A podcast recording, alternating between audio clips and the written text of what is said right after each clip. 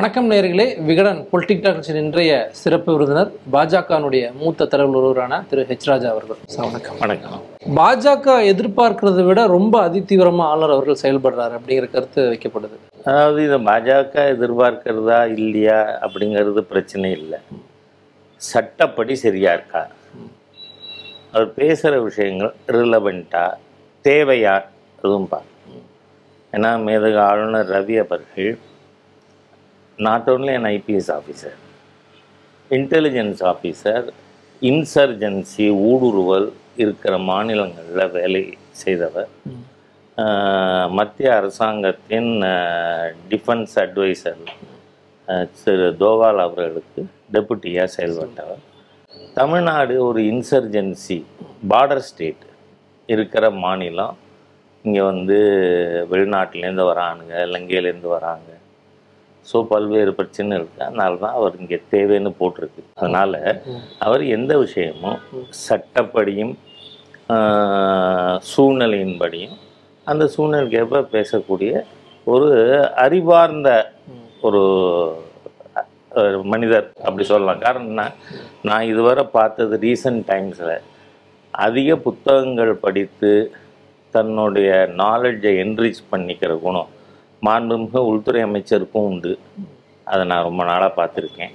அதே மாதிரியாக Thiru K R N Ravi அவர்களுக்கும். அதனால் அவர் பிஜேபியை விட அப்படிலாம் இல்லை. இங்கே தேச விரோதிகள் பிரிவினைவாதிகள் என்ன மொழி பிரிவினை மொழி வெறுப்பு ஜாதி வெறுப்பு அரசியலை மூலதனமாக கொண்ட மோசமான தீய சக்திகள் இங்கே அரசியலில் அதிகமாக இருக்குது அதனால நமக்கு புதுசாக தெரியுது நீங்க குறிப்பிட்ட மாதிரி முன்னாடி எதிர்க்கட்சிகள்லாம் வந்து ஒரு வரும்போதே ரொம்ப கூச்சலிட்டாங்க அப்படிங்கிறீங்க. ஆனா இப்ப பாஜகவினர் வந்து அவர் சீக்கிரம் வெளியே அனுப்புங்க ரொம்ப பிரச்சனையா இருக்கு. அப்படிங்கிற ஒரு டோன்ல பேசுற மாதிரி சொல்றாங்க. யாரும் அனுப்ப சொல்லி சொல்லலை யாரும் பேசலை. சொல்லுங்க அப்படி சொன்னவர் யாருன்னு. ஒருத்தரும் இல்லை. ஸ்வராஜ் உங்க உங்களுடைய பத்திரிகையில வந்து எழுதியிருக்காங்க ரெண்டு நாளுக்கு முன்னாடி. ராஜ் பத்திரிக்கையில் பத்திரிகையாளர்கள் என்ன வேணா கருத்து எழுதலாம். அதாவது வந்து உங்களுடைய கருத்துக்களை வெளிப்படுத்தக்கூடிய பத்திரிகை தானே? இருக்கலாம். ம், one may agree to disagree அதனால அது வேற விஷயம். Was he constitutionally. ரைட் அப்படின்னு பார்த்தா. நூறு சதவீதம் கான்ஸ்டியூஷனலி ரைட். ஒரு கால் மத்திய அரசாங்கம் strategically that is different one ஒன்றா அனுப்பலாமா ஒட்டுக்கு அனுப்பலாமான்னு வேணா. வந்து யோசிச்சு பார்த்து இப்போ உடனே செய்ய வேணாம் ரீகன்சிடர் பண்ணலாம். அப்படின்னு சொன்னால் சட்டப்படி தவறு பண்ணிட்டாருங்கிறதுனால இல்லை. ஏன்னா ஒரு விஷயத்த நூறு சதவீதம் சரியாக இருந்தால் கூட இந்த சபையில் சொல்ல வேண்டாம் நம்ம. அப்படின்னு நம்ம நினைக்கலாம்.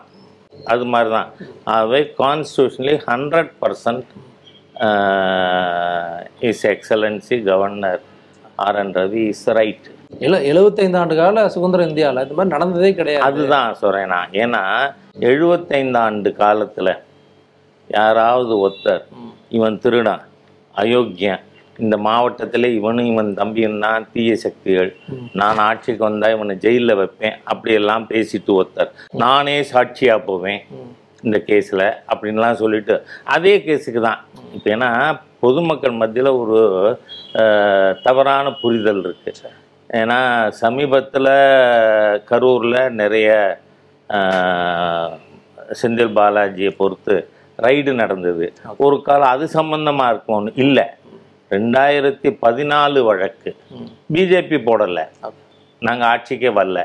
அதுக்கு முன்னாடி போடப்பட்டு நீங்களே இங்கே பதினெட்டில் பஞ்சாயத்து பண்ணி க்ளோஸ் பண்ணி இன்னும் சரியான வார்த்தை அரசியல் வார்த்தையில் சொன்னால் ஊற்றி மூடின பிறகு. சுப்ரீம் கோர்ட் அதை ஏற்றுக்க மாட்டேன். அது மட்டும் இல்லை மெட்ராஸ் ஹைகோர்ட் சொல்லுது இடி இதை விசாரிக்கக்கூடாதுன்னு இடி வாஸ் ப்ரிவெண்டட் ஆக்சுவலி. அதை வந்து கட்டவிழ்த்து விட்டது உச்ச நீதிமன்றம். அந்த வழக்கில் தான் இந்த விசாரணை இடி கேஸ் நடந்துருக்கு ஆமா. அதனால அப்படி இருக்கும் பொழுது இந்த கேஸுக்கும் பிஜேபிக்கும் சம்மந்தமே இல்லை. இப்படி தான் ஆராசாவையும் கனிமொழியையும் டெல்லியில் திகார் ஜெயிலில் வச்சது யார்? சிதம்பரம். டாக்டர் மன்மோகன் சிங் அரசு. ஆனால் என்னவோ பிஜேபி பண்ணிட்டு நாம அவங்களே வச்சுருக்காங்க ஜெயிலில். ஆனால் அப்போ கூட முதலமைச்சர் இவ்வளோ பதறலை. ஓகே. இன்னைக்கு ஏன் பதறாரு? அவர் வந்து விசாரணைக்கு நான் வந்து தயாரா இருக்கேன். எப்ப கூப்பிட்டாலும் விசாரணைக்கு வரேன்னு செந்தில் பாலாஜி சொல்றாரு. ஆனா எதுக்கு நள்ளிரவுல வந்து கைது பண்ணணும் இல்ல இல்ல நீங்க. நீங்க இந்த கேஸை ஃபாலோ பண்ணலன்னு அர்த்தம். ஐ எம் வெரி சாரி உங்களோட இக்னோரன்ஸை பத்தி. ஏன்னு சொன்னால் வந்து இடி வந்து கோர்ட்டிலேயே ரெக்கார்டு பண்ணியிருக்காங்க. நாங்கள் ரெண்டு சம்மன் அனுப்பிச்சோம். ரெஸ்பாண்டு பண்ணலை. நீங்கள் அழைச்ச லெட்டருக்கு சம்மனுக்கு ரெஸ்பாண்ட் பண்ணலைன்னா வீட்டுக்கு தான் வருவாங்க. பதினெட்டு மணி நேரம் என்ன ஒத்துழைக்கிறது? வாயே திறக்கலைங்கிறாங்க. அது மட்டும் இல்லை உங்களுக்கு கைது செய்கிறோன்னு சொன்னதை இவர் வாங்கலைன்னு சொல்லி நம்ம டிவியில் தமிழ்நாட்டில் அடைய இப்போ உலக அறிஞர்கள் இங்கே தான் யூடியூப்லேயும் டிவிலையும் இருக்காங்க. அதனால் இவங்க வந்து சட்டவிரோதமாக கைது பண்ணாங்கன்னு. அவங்க மனைவிக்கும் சகோதரர் அசோக்குக்கும் நாங்கள் வந்து இவரை கைது பண்ண போகிறோம் அப்படின்னு மெசேஜ் அனுப்பியிருக்காங்க கோர்ட்டில் காட்டியிருக்காங்க. அதனால் இதில் வந்து எந்த விதமான முறைகேடும் இல்லை. இந்த கேஸ் நாங்கள் போட்டதும் இல்லை. திமுக அந்த தொகுதியிலே போய் குளித்தலையில் கரூர் தொகுதியை சேர்ந்து குளித்தலையில் மு க ஸ்டாலின் பேசினது. எனக்கு விந்தையா இருக்கு. மு க ஸ்டாலின் வந்து வடிவேல் மாதிரி ஆயிட்டார். அப்ப நாரவாய் இப்ப நல்லவாயா? அப்படி. சார் விசாரணைக்கு தயாருங்கிறாங்க. விசாரணைக்கு தயார்னா? பதில் சொல்லணும்னு அர்த்தம். பதினெட்டு இடி ரெக்கார்டு பண்ணியிருக்கு. பதினெட்டு மணி நேரம் பாயை திறக்கலன்னு. சரி. அது எப்படி சார்? பதினெட்டு மணி நேரம் ஒன்றும் சொல்ல மாட்டேன். தெரியாது தெரியாது. எழுதியிருக்கோம் அப்படிங்கிறாங்க. Statement தெரியாது தெரியாது பண்ணியிருக்காங்க. தெரியாது. சொல்லிட்டே இருக்கலாம். திமுக தரப்பு வந்து ஸ்டேட்மெண்ட் ரெக்கார்ட் பண்ணிருக்காங்க அப்படிங்கிறாங்க அவங்க. திமுக தரப்பு என்ன வேணா சொல்றேன் சார். நீங்க தானே சார் அவர் இந்த உலகத்திலே அயோக்கியன்னு சொன்னீங்க. மினிஸ்ட்ரியில் எப்படி சேர்த்தீங்க? சரி நீங்க சொல்றீங்க ஜெயில வைப்பேன்னு. உங்க சபதத்தை நாங்க நிறைவேற்றிருக்கோம்னா எங்களுக்கு நன்றி இல்லை சொல்லணும். அந்த கேள்வியை திருப்பி வைக்கிறாங்க. அப்போ வந்து மற்ற கட்சிகள் இருக்கும்போது ஊழல் பண்ணிட்டு பிஜேபி வந்தா எந்த இதுவும் கிடையாது. கிளீன் ஷீட் கொடுத்துறீங்க பிஜேபி அப்படிங்கிறாங்க. அப்படி இருந்தா கோர்ட்டுக்கு போங்க சார். கோர்ட் எதுக்கு இருக்கு? சிபிஐ எதுக்கு இருக்கு? நீங்க ஒண்ணும் வேண்டாம். ஓப்பன் ஸ்டேஜ்ல இருக்கக்கூடிய. மினிஸ்டர் பேசுறாரு.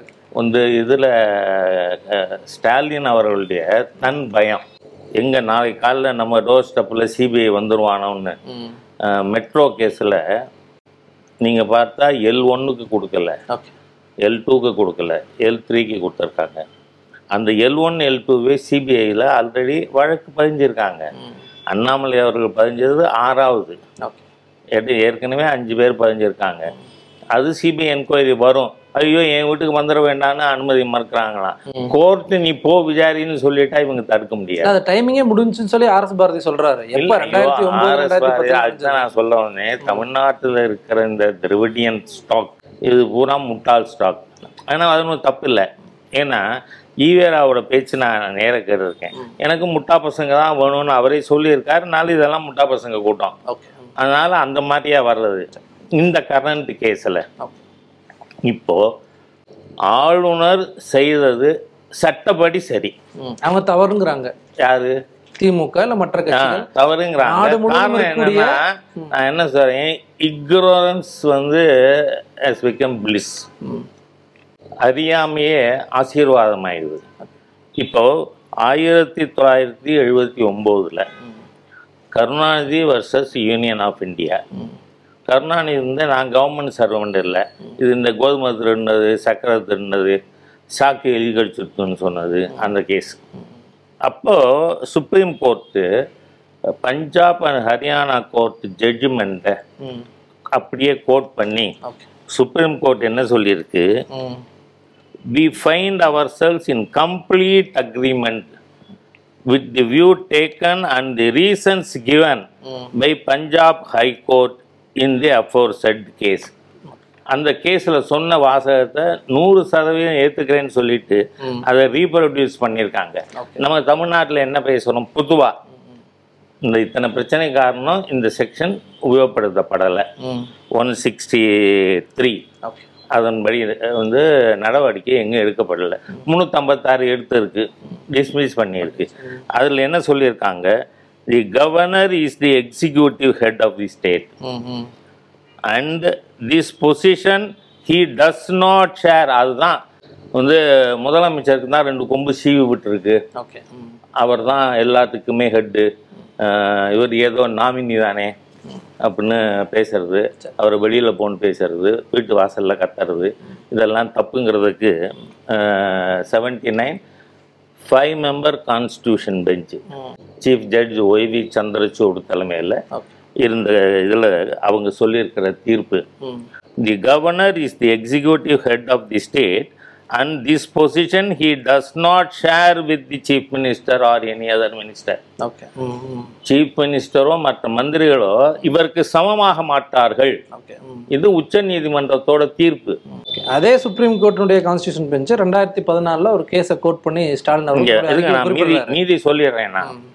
அது என்ன சொல்லியிருக்கு? He allocates is executive duties to various ministers தன்னோட பணியை தான் மற்றவர்களுக்கு பிரித்து கொடுத்துருக்கார் okay ministers under Article 166 3 of the Constitution. He appoints a minister, albeit ஒரு கால் முதலமைச்சரோட அட்வைஸில் இருக்கான் albeit on the advice of the chief minister and the minister holds office during his pleasure. அவர் சந்தோஷமா இருக்கிற வரைக்கும் தான் ஒரு மினிஸ்டர் மினிஸ்டரா இருக்கலாம்னு சொல்லியிருக்கு அடுத்து என்ன சொல்லுது? Therefore it is open to a governor under the constitution to dismiss an individual minister at the at his pleasure ஆக அவர் விருப்பப்பட்டால் மந்திரிய வீட்டுக்கு போய் சொல்லலாம். இப்போ any other judgment of a lesser bench அது இந்த ச- தீர்ப்பை ஓவர் ரைடு பண்ண முடியாது. It is a constitutional bench headed by the chief judge with five members in the bench அதனால் இதன்படி திரு ஆர் என் ரவி செஞ்சது சரி. சட்டப்படி சரி. அவர் ஒன்றும் இதை பற்றி யோசிக்கலை. லீகல் ஆஃபீஸர்ஸ் அட்வைஸ் கேட்கல எடுத்தேன் கவுத்தேன் பண்ணிட்டார். அப்படின்னு பேசுறதெல்லாம் தப்பு. ஓகே மத்திய அரசாங்கம் அதை இப்போதைக்கு ஹோல்டில் வைங்கன்னு சொன்னதுக்கு என்ன காரணமாக இருக்கலாம்? இன்னும் நிறைய இருக்குப்பா. இல்ல இப்ப நீங்க சொன்ன மாதிரியே அதே சுப்ரீம் கோர்ட்டுடைய கான்ஸ்டியூஷனல் பெஞ்ச் ரெண்டாயிரத்தி பதினாலுல ஒரு தீர்ப்பு கொடுத்திருக்காங்க. என்ன- என்ன ஸ்டாலின் அவர்கள் வந்து தன்னுடைய அந்த ஐந்து பக்கம் என்ன தீர்ப்பு. கொடுத்துருக்கு? தொடர்ச்சியா வந்து இந்த ரிலவெண்ட் பொசிஷன் சொல்லி ஒரு இதை குறிப்பிடுறாரு. Thus while interpret article seventy five one definitely disqualification can be added however it can always be legitimate expected regarding uh, had to roll off minister in the council of ministers and keeping in the view of sanity அப்படிங்கிற அந்த இதை வந்து இது one sixty three one sixty three to one sixty seven தான் power of the governor இப்போ நீங்க கான்ஸ்டியூஷன்ல மற்றது இருந்தாலும் அல்லது வேறு சட்டங்களில் இருந்தாலும் இது செல்லுபடி ஆகாது.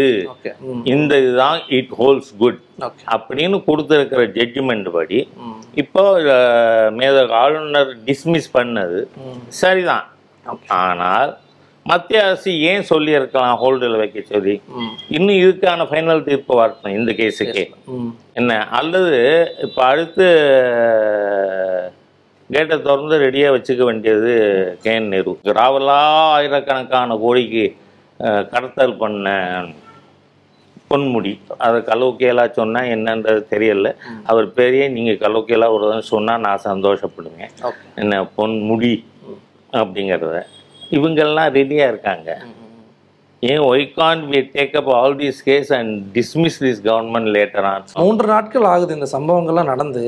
ஒரு இப்போ நீ இப்போ பிஜேபி தான் வந்து நீங்க சொல்றீங்களே தவிர ஒரு கான்ஸ்டியூஷன் நல்லா படிக்கக்கூடிய நபர்கள் வந்து இது வந்து ரொம்ப தவறு அப்படிங்கிறத நிறைய பேர். சொல்லியிருக்காங்க. யார் அதாவது சப்ஜெக்டிவ் ஒப்பீனியன் இருக்கு. ஒரே தப்பு பக்கத்து வீட்டு பையன் பண்ணான்னா ஊங்கி கன்னத்தில் அறிவோம் சரி. நம்ம பையனா இருந்தா என்ன சொல்லுவோம்? உனக்கு ஏண்டா வேண்டாத வேலை? வா. அந்த மாதிரி உனக்கு ஏண்டா வேண்டாத வேலை? அப்படின்னு பேசுறது மாதிரியான பேச்சு தான் அதர் சைடு அதனால தான் சொன்னேன்னா திஸ் ஜட்ஜ்மெண்ட் இது கருணாநிதியோட தான் நேற்று கூட யூடியூப்ல நிறைய லீகல் எக்ஸ்பர்ட்ஸ் என்னோட வியூவை பற்றி பேசியிருக்காங்க. நான் டென் டேஸ்க்கு முன்னாடியே ட்விட்டர்ல. ஆமா. ஜூலை பதின ஜூன் பதினேழாம் தேதி போட்டிருந்தீங்க. போட்டிருக்கேன். ஏன்னா தமிழ்நாட்டுல பலர் ஒன்று இந்த மாநில சுயாட்சி தமிழ் தேசிய வாதம். இது மாதிரியான கலர்டு விஷன் இருக்கக்கூடிய பிரிவினைவாதிகள் அவங்க பேசுறாங்க. சரி இப்போ ஆளுநருக்கு வந்து அதிகாரம் இருக்குன்னு வச்சுக்கலாம். மத்திய அமைச்சர்கள் இருக்கக்கூடிய முப்பதுக்கும் மேற்பட்ட மத்திய அமைச்சர்கள் மீது கிரிமினல் வழக்குகள் இருக்கு. அப்போ வந்து பிரசிடென்ட் நீக்கிற முடியுமான்னு கேக்குறாங்க. இங்க பாருங்க. ஒரு வழக்கு இருக்கு. அந்த வழக்கு எந்த ஸ்டேஜுக்கு வந்திருக்கு? எந்த வழக்கும் இந்த ஸ்டேஜுக்கு வரல. ரெண்டாவது மாரல் டர்பிட்யூட் ஒழுக்க முறைகேடுகள் இருக்கிற கேஸா என் மேலே இந்த அரசாங்கம் முப்பது கேஸ் போட்டிருக்கு. எதன் அடிப்படையில்? நான் அறநிலைத்துறை ஊழல் துறைன்னு சொன்னேன்னு. Employee association of employees of H R N C தான் அத்தனை கம்ப்ளைண்ட்டும் இந்த ரிலவெண்ட் கேஸில் has he exceeded is power அப்படின்னா நோ சரி சென்டர் வந்து வேற மாதிரி அட்வைஸ் பண்ணியிருக்கு.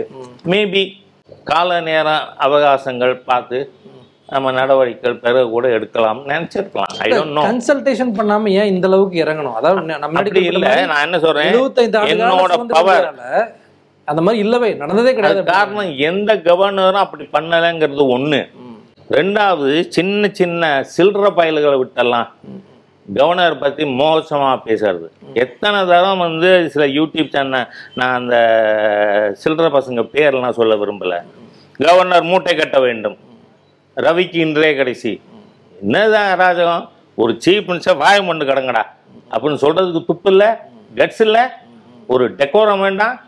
இவ்வளோ மோசமாக நடந்துக்கிற ஒரு சர்க்கார். ஒரு கவர்னர் வந்து even chief minister is subordinate to him that is the constitution மினிஸ்டர்னா இன்னும் ரெண்டு கொம்பு முளைக்கல.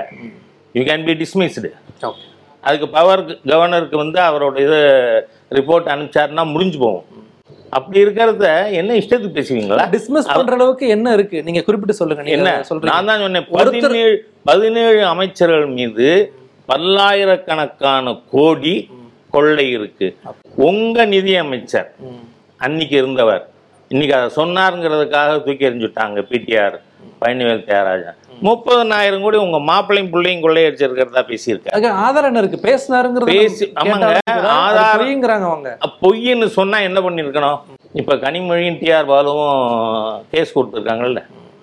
அப்படி நீங்க ஏன் விட்டல பிடிஆர் தியாகராஜன் கேஸ் போட்டாருன்னா அண்ணாமலை அவர்கள் எல்லாத்தையும் கோர்ட்ல கொடுத்துருவார்.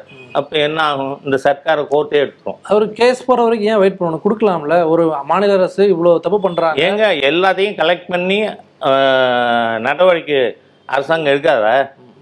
எடுக்காம தான் இப்போ இது வந்திருக்க. ரெண்டு அதாவது நான் பணத்தை திருப்பி கொடுத்துட்டேன். எங்களுக்குள்ள காம்ப்ரமைஸ் ஆயிடுச்சு. அதனால க்ளோஸ் பண்ணேன்னு. அவர் ஹைகோர்ட் க்ளோஸ் பண்ணதே அதிர்ச்சி. அது எப்படி இருக்க முடியும்? பெங்களூர் தான் திருடின்னு போகிறான் நான் பணத்தை திருப்பி வச்சுட்டேன். கேஸ் இல்லையா? அது எப்படி நீதிமன்றம் ஒத்துண்டுது இது விமர்சனத்திற்கு உள்ள ஒரு வழக்கு. அது உடனே சுப்ரீம் கோர்ட் என்ன சொல்லுது? No bribe is a bribe அதை இது பண்ண. ஆகவே நீதிமன்றத்தால் கூட தவறுகள் நடக்கலாம். ஏன்னா ஐ லா கிராஜுவேட் அதனால நீங்கள் நீதிமன்றம் சொல்லி தாக்கம் அப்படிங்கிறது இல்லை. அது அன்னைக்கு தவறுங்கிறது மோரோவர் எந்த நீதிமன்றத்திற்கு அப்பலேட் இது இருக்கோ ஜூரிஸ்டிக்ஷன் இப்போ வந்து ஹைகோர்ட்னா அப்பலேட் இது சுப்ரீம் கோர்ட்டில் இருக்குது அதனால ஹைகோர்ட் சொன்னது தான் செந்தில் பாலாஜி தப்பு பண்ணலை. பணத்தை திருப்பி கொடுத்துட்டார். ராசி ஆயிட்டாங்க. இது என்ன கிராம ஆலமரத்து பஞ்சாயத்தா? அது ஹைகோர்ட் பண்ணியிருக்கிறது வந்து இட்ஸ் அன்அக்செப்டபிள் அதனால் சுப்ரீம் கோர்ட்டு அதை ரெக்டிஃபை பண்ணாங்க. அது கேஸ் நடக்குது. அது கன்க்ளூடிங் இதுக்கு அதுவும் என்ன? சுப்ரீம் கோர்ட் என்ன சொல்லியிருக்கு? அறுபது நாட்களுக்குள் மாநிலத்திலேருந்து நீங்கள் இதை விசாரித்து அறிக்கை சமர்ப்பிக்காட்டி நாங்களே விசாரிப்போம்.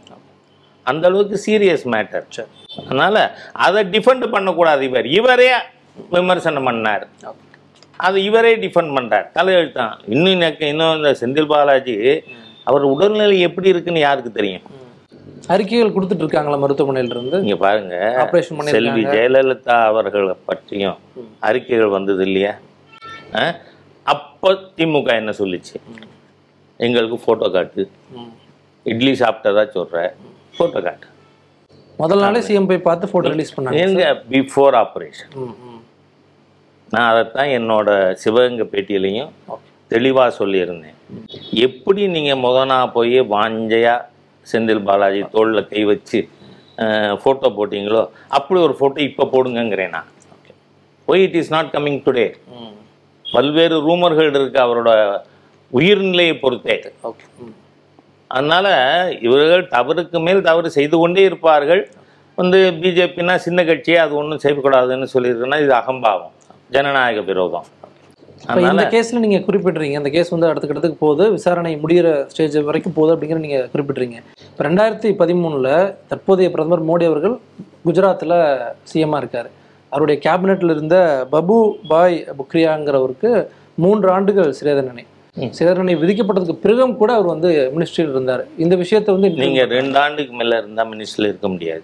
ஆனா அவர் மினிஸ்ட்ரியில் இருந்தார். அதனால உங்க கூற்று தப்பு இல்லைன்னா நீங்க எடுத்திருக்கிற மெட்டீரியல் சோர்ஸ் தப்பு. மூன்று ஆண்டுகள் இல்ல நான் சொல்றேன். இப்ப வந்து ராஜீவ் கா- ராகுல் காந்திக்கு எதனால அன்சீட்டட் இரண்டு ஆண்டுக்கு மேல். இந்த நீங்க பல விஷயங்கள் அஃபிடவிட் கொடுக்கணும் சொத்து பத்தி கேஸ் பத்தி எல்லாம் முன்ன இருந்ததா. இல்ல. நான் வந்து எண்பத்தி ஒம்போதுலேருந்து எலெக்ஷன் நிற்கிறேன் ரெண்டாயிரத்தி ஒண்ணுல நான் வெற்றி பெற்ற பொழுதும் அஃபிடவிட்லாம் கொடுக்கல. ஆனா அதுக்கப்புறம் அமெண்ட்மெண்ட்ஸ் வருது. இப்போ அமெண்ட்மெண்ட் என்ன வந்திருக்கு. டூ இயர்ஸுக்கு மேல ஒருத்தர் கன்விக்ட் ஆனால் he cannot continue as even MP or MLA இவருக்கு மூணு வருஷம் தண்டனை கொடுத்துருக்காங்க. கொடுத்தா நிச்சயமா அவர் அமைச்சரை கன்வியூ பண்ணியிருந்திருக்க மாட்டார். உங்க சோர்ஸ் தப்பு. ஊழல் குறித்து கடுமையான நடவடிக்கை ஆளுநர் அவர்களுடைய நடவடிக்கை சரி அப்படின்னா விஜயபாஸ்கர் அவர்கள் மீது நடவடிக்கை எடுக்கிறதுக்கு அனுமதியே கொடுக்காம வச்சிருக்காரு. நீங்க விஜய் பாஸ்கர் விஷயத்துல ஆளுநர் அவரை டிஸ்மிஸ் பண்ணணும்னு கேட்ட ஸ்டாலின் அண்ட் டிஎம்கே இப்ப வாயை மூடின்னு இருக்கணும்னு போய் ஒரு வாரம் அறிவாலயத்துல சொல்லிட்டு வரீங்களா? அப்புறம் நான் பதில் சொல்றேன். ம், விஜய் பாஸ்கர் விஷயத்துல ஸ்டாலின் அவர்கள் என்ன சொன்னாரு? அவர் ராஜினாமா பண்ணணும். இல்ல முதலமைச்சர் எடுக்கணும். இல்லைன்னா கவர்னர் டிஸ்மிஸ் பண்ணணும். அதுதான் பண்ணியிருக்காரு. இப்ப இதுக்கு குதிக்கிறீங்க? இப்ப அதே விஜயபாஸ்கர் மீது சிபிஐ விசாரணைக்கு அனுமதி தராம இருக்காரு நடக்கும். கொடுப்பாங்க. It will take its own case course இல்ல கூட்டணி கட்சியா இருக்கிறங்காட்டி கொஞ்சம் அமைதி காக்குதா பாஜக? அப்படியெல்லாம் இல்லை கணக்கு இல்லை. பாஜக எதுலையும் தலையிடுறதே இல்லை. சிபிஐ கையில் எத்தனை கேஸ் இருக்கு? நாங்கள் ஒரு தரம் எங்கள் நிர்வாகிகள் கோர் கமிட்டி அப்போ திரு இல கணேசன் அவர்கள் சீனியர் ஜெனரல் செக்ரட்டரி ஆர்கனைசேஷனாக இருந்தார். அப்போ பேசுறது சிபிஐட்ட கொடுக்கணும் அப்படின்னு நம்ம டிமாண்ட் பண்ணோம் நம்ம already they are having handful ம். அதனால இங்கே துரிதப்படுத்தணும்னு கேட்போம். அப்படின்னு. அதனால் அவங்களுக்கு அவ்வளோ ப்ரெஷர் இருக்கு.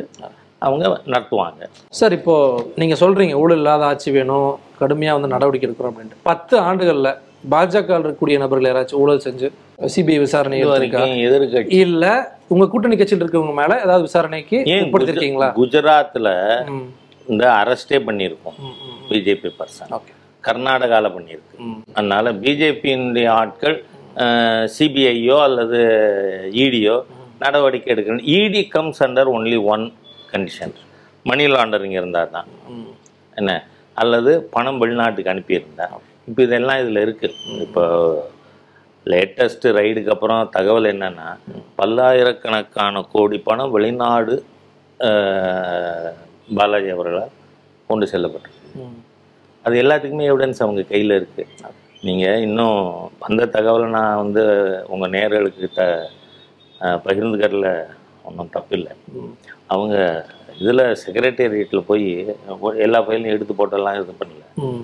இன்ன ரேக்கில் இத்தனை நம்பர் ஃபைல் எடு ம். இன்ன ரேக்கில் இத்தனை நம்பர் ஃபைல் எடு அவ்வளோ ப்ரிப்பேர்டாக வந்திருக்காங்க இடி எப்படி சார்? எப்ப இன்னர் இன்ஃபர்மேஷன் ஆனது வந்து ரெண்டாயிரத்தி பதிமூணு பதினாலு நடக்குது. இல்லை இப்போ பத்து ஆண்டுகளுக்கு அப்புறம் வந்து இந்த ரேக்ல இந்த ஃபைல் இருக்குன்னா இந்த ரேக்கில் இந்த ஃபைல் இன்னைக்கு வச்சிருக்காருங்கிறது அங்கே உள்ள இருக்கிறவங்களுக்கு தெரிஞ்சிருக்கு. ஓகே. இல்ல இவ்வளவு நாள் வந்து ஆதாரத்தை கிடைக்காம அப்படியே வச்சிருக்காரு அப்படின்னு நம்ம புரிஞ்சுக்கலாம்? வச்சிருக்காரு. இல்ல நீங்க த- நான் என் புக்ஸ் எல்லாம் வந்து மாசம் ஒரு தான் தட்டி எடுத்து வச்சிருக்கேன் அதனால என்ன சப்ஜெக்ட் புக்கு எந்த அல்மேரால இருக்குன்னு தெரியும் எனக்கு. சரி சரி. அந்த மாதிரி நடந்திருக்கலாம். அந்த மாதிரி செஞ்சதா சொல்றாங்க. அந்த அளவுக்கு they come prepared. Attorney general கிட்ட கேட்காம இல்ல ஒரு அரசு வழக்கு கிட்ட கேட்காம.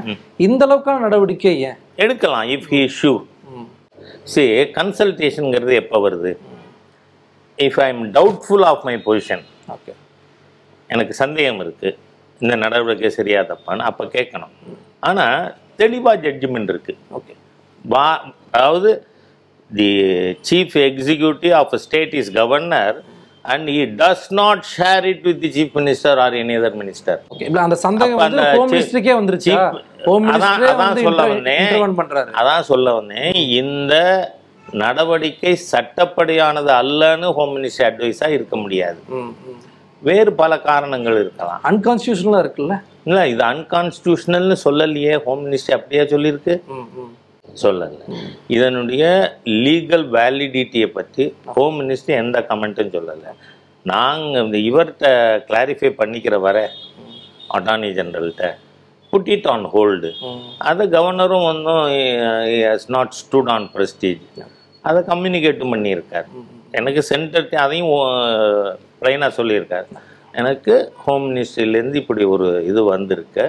So I am approaching the attorney general அது வரை you can treat it as put it on hold okay அப்படின்னு.